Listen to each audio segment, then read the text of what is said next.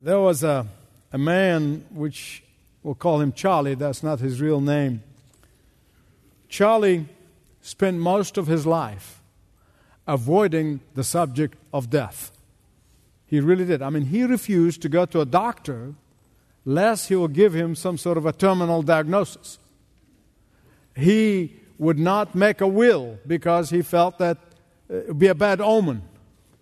Uh, he refused to buy life insurance or burial plot uh, because he, that would admit his mortality. But around his 70th birthday, a friend led him to the Lord. And from that day on, everything's changed. Everything. The fear of death gave way to confidence and assurance of eternal life in heaven with Jesus. A few years later, he was attending a funeral of a business um, acquaintance, and as he sat in the pew next to a friend, as they were leaving the church, he said to his friend with great joy in his voice, he said, The next one of these parties they throw, I will be the guest of honor. And he was.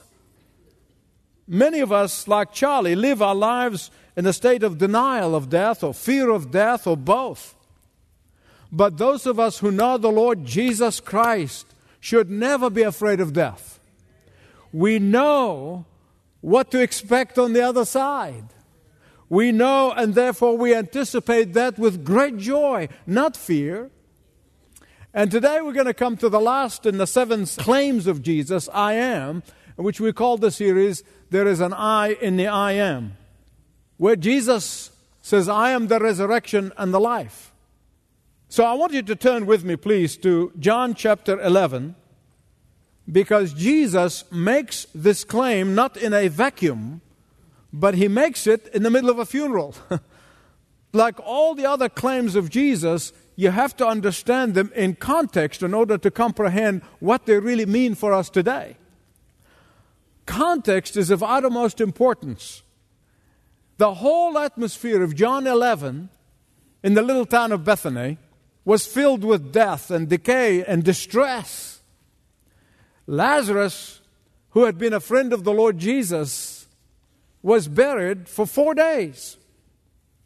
His family and friends were in a state of shock, they were in a state of sorrow, they were grieving. And so I want to walk you through this context very quickly.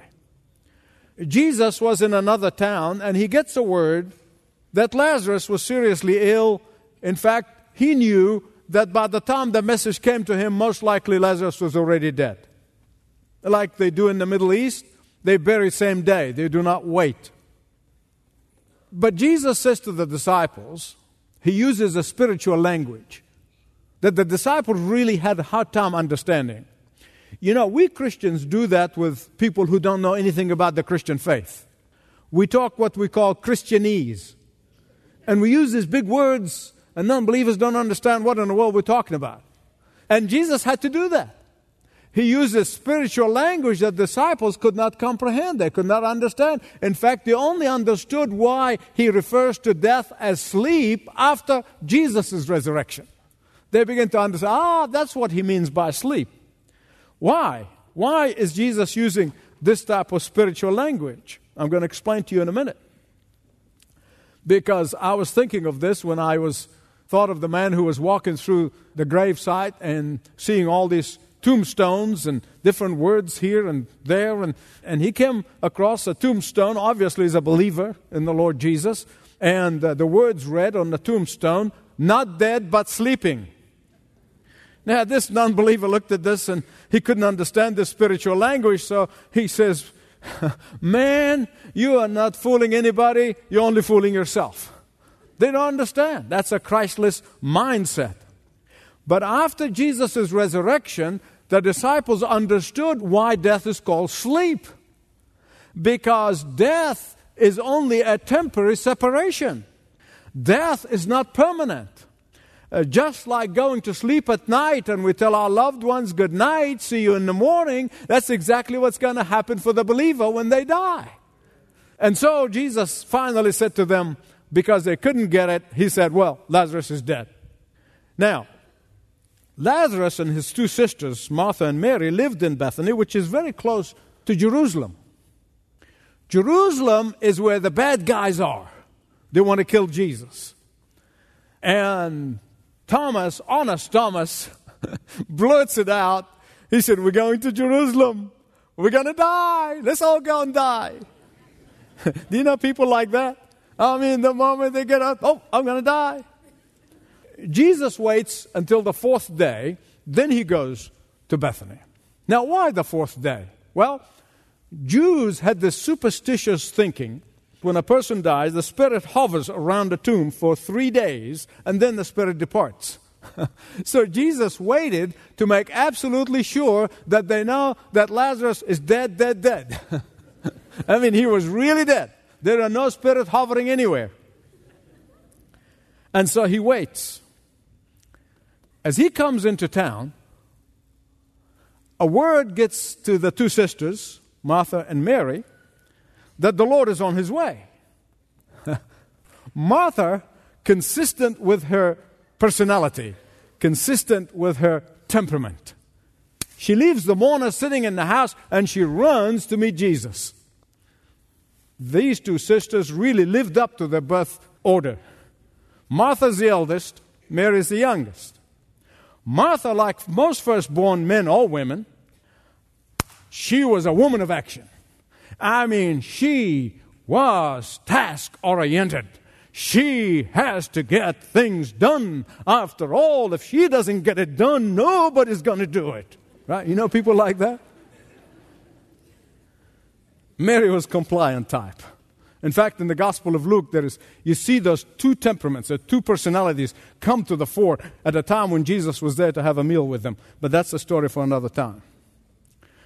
Martha runs to Jesus and says to him, and I want to give you a Youssef translation Lord, I wish you were here.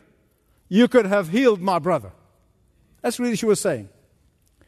Martha did not believe for a moment that Jesus was going to raise her brother from the dead. Not for two seconds. I mean, you would say to me, Michael, how do you know that? Well, it's in the scripture. I'm not making it up. When Jesus said to her, your brother will rise again. What did she say? I know, I know, in the last day. She did not believe for a moment that her brother was going to rise from the dead. She really didn't. In the last day, I do. Raising Lazarus, her brother, from the dead was the last thing on Martha's mind. I'm not going to ask you to raise your hand.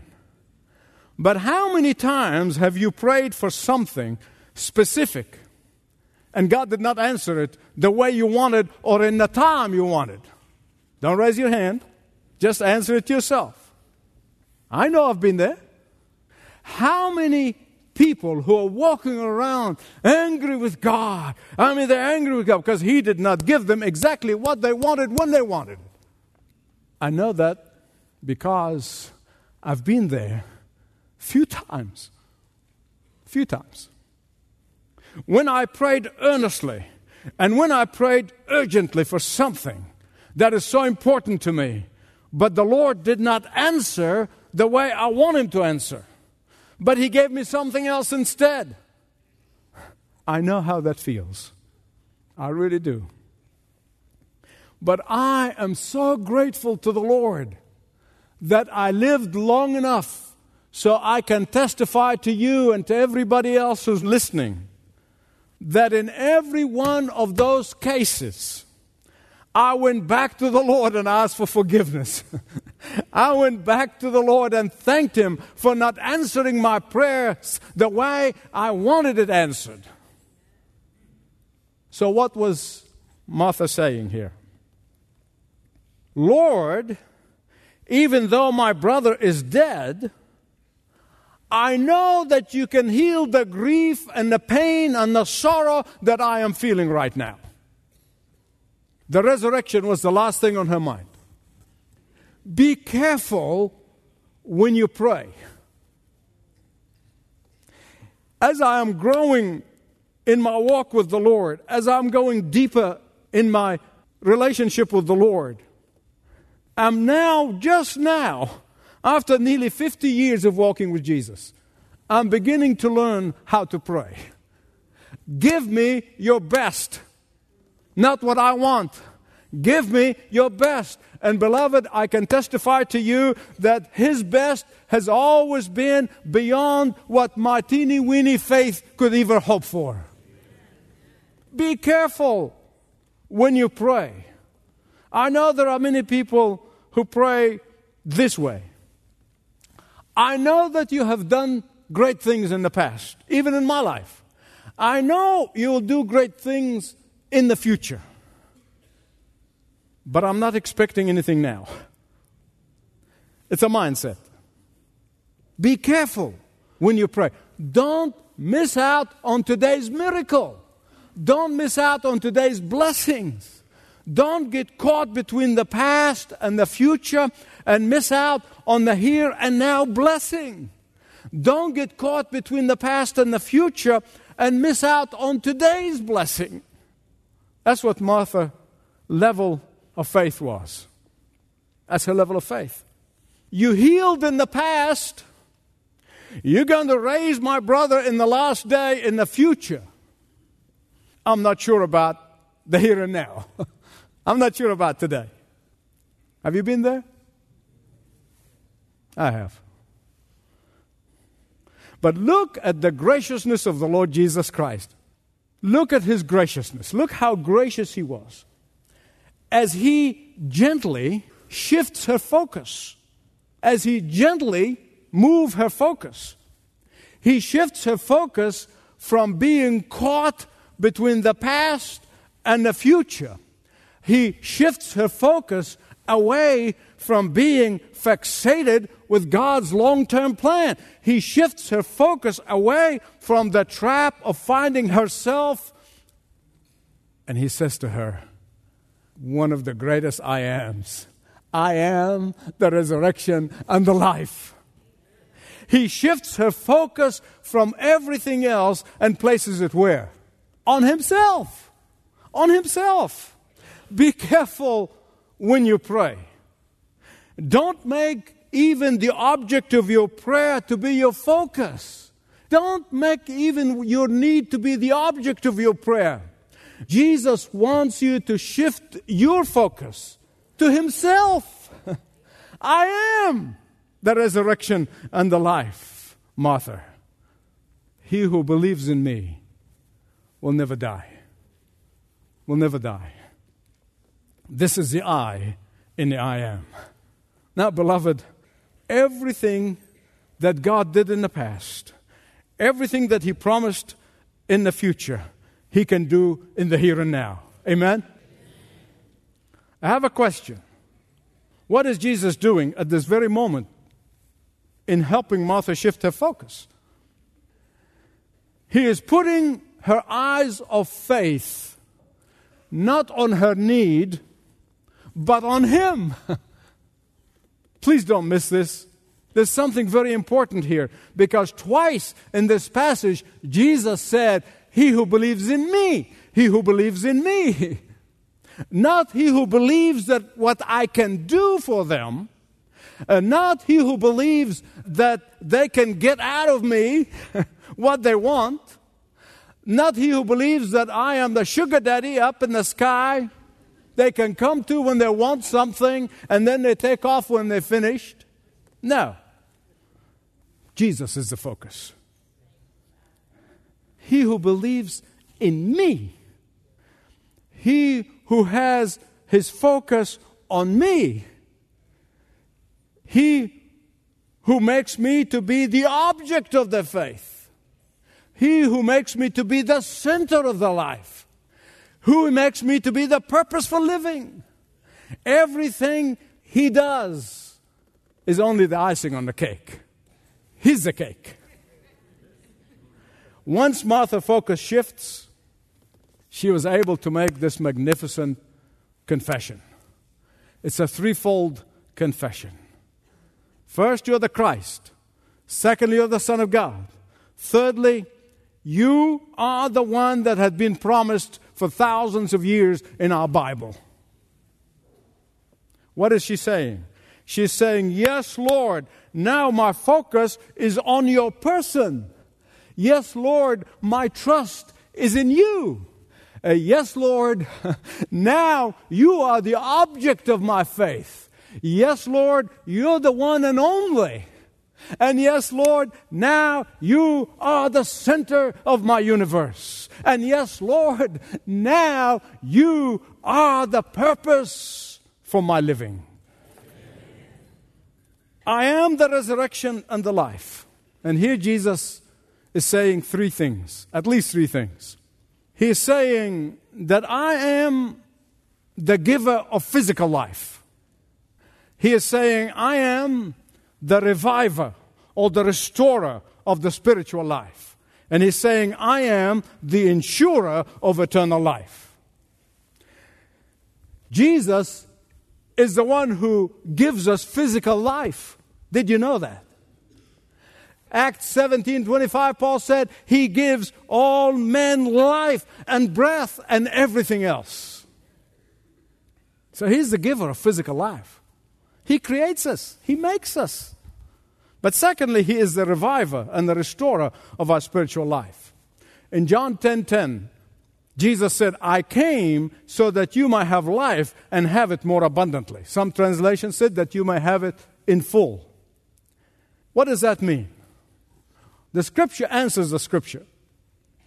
Paul tells the Ephesians that every human being that has ever lived, every one of us, when we physically were born, we're born spiritually dead. Did you get that? We were not half dead, spiritually speaking. We were not partially dead, spiritually speaking. We were dead, completely dead.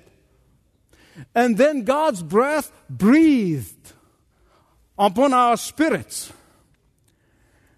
And what happens when that takes place? We woke up from our spiritual stupor. we woke up. And when we woke up, we realized that we're sinners and we're heading to a Christless eternity. And so, at that moment, the Holy Spirit of God raises us up spiritually. We get resurrected. And then He breathes a new life in us. Then God, in the person of His Holy Spirit, comes in to dwell in us so that we may stay alive. he doesn't just come in and breathe on us and say, okay, you're on your own, babe. No. Just like Lazarus, who was dead and beginning to stink. Every one of us stunk in the nostrils of God. Spiritually speaking, that is. I know that I stunk in the nostrils of God. I know that. I know that when I shook my fist at God and said, I want to go my way, do my thing, I know I stunk in His nostrils. But His Spirit came into me one day and said, Michael, rise from your spiritual stupor and death. Praise God. And I came alive. Recognize my sin, that I needed repentance. I need to receive His forgiveness. I need to bring my sins and leave them with Jesus that may be forgiven for eternity. Christ is the only one who gives physical life. Christ is the only one who revives or restores spiritual life. And thirdly, Christ is the only one who ensures our eternal life. The word resurrection, particularly in verse 25, John 11 25, where it says, I am the resurrection and the life. The word literally means that He is the one who causes us to stand up. Literally. He, the one who causes us to stand up. How, does this happen? Ephesians chapter 2, verse 1 says, You were dead in your transgressions and sins. Spiritually speaking, we were flat on our back. but then He caused us to rise spiritually and get up. Some of you probably are asking, how did we get there? How we ended up being born spiritually dead? Well, the answer is simpler than you think. God said to Adam, Adam, the day you disobey me, the day you go against my will, the day you revile my command, you'll be spiritually dead. He disobeyed God, he became spiritually dead. He was physically alive, he was emotionally alive, he was rationally alive, continued to live, but spiritually dead. That created a set of DNA inside of him that he transmitted to every one of us. that we're born with that sin. We're born spiritually dead. David said in Psalm 51:5, I was sinful at birth, sinful from the time my mother conceived me. When you meet a person who's highly educated, he may have had a string of degrees after him or her. They are sophisticated and cultured. They are refined. They're, charming and debonair. And you look and say, wow, look at this. God looks at them and said, He's spiritually dead. Dead, dead, dead. And that's why Jesus said to Martha, Whoever believes in me shall not die. Shall not die. Physically will die, but spiritually we will never die. We will live forever. In fact, 1 Corinthians 15 is a magnificent chapter. I hope that you read it when you go home. He tells us that when we go and be with the Lord, we receive a body, glorified body, like Jesus' body after the resurrection. Years ago, I read the story about Michael Faraday. Do you remember that name? We studied his scientific principles in high school, the Faraday. Michael Faraday was a godly man. He loved the Lord. He truly walked with God. Great scientist, loved the Lord Jesus. He was dying, and one of his scientist friends came to visit him. They said, Michael, uh, what are your speculations now about life after death? He said, Speculations? speculations? I know nothing about speculations. I am resting on the certainty. I know my Redeemer lives, and because he lives, I will live also.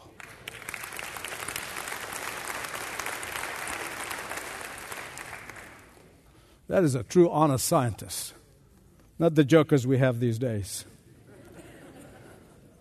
Christ is the only giver of physical life.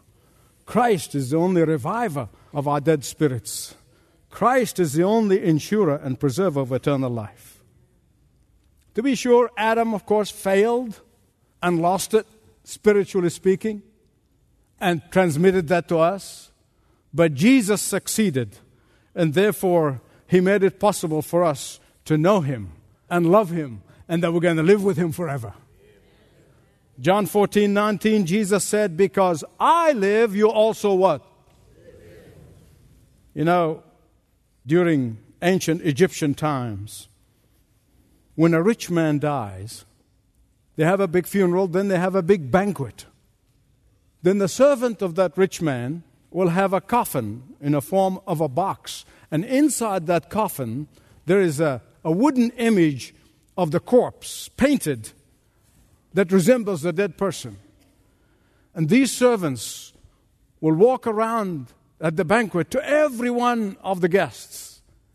And they will say to every one of those mourners, Gaze here and drink and be merry, for when you die, such you shall be. Beloved, this is what a Christless humanity teaches. But because Jesus said, I am the resurrection and the life. We know we're going to live with him forever. And a few days later, after he made this statement, only a few days later, he rose out of the grave to prove that he is the resurrection and the life. And that is why we can be absolutely certain when we cross to the other shore, we will be more alive than we've ever lived before. I love what a Messianic Jew by the name of Joseph Flacks had written. This man loved the Lord Jesus, his Messiah.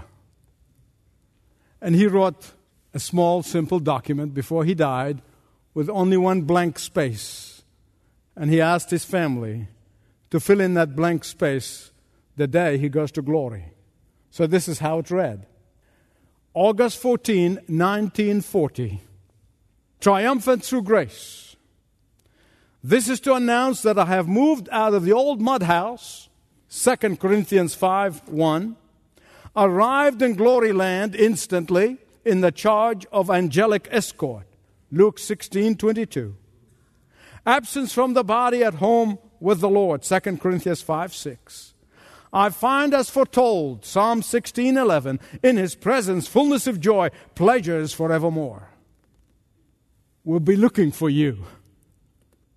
We'll be looking for you on the way up at the redemption of the body. Romans 8:23. Father, we cannot claim anything, for it is by your grace you breathed in our dead spirits new life, and you assured us of eternity with you. And so, Father, I pray that for those of us who claim to know you and yet clinging so much to this earthly pilgrimage as if it's going to be forever, remind us that our citizenship is in heaven, not here. And help us to live every waking moment in this life with preparation for the day to come. For those who don't know you, may this be the day in which they begin the process of you waking them up, raising them up to know you and love you and serve you. For you are a gracious God and we love you. In Jesus' name, amen. Thanks for listening to this message from Dr. Michael Youssef, recently featured on Leading the Way. If you'd like to know more about us, please visit ltw.org. That's ltw.org.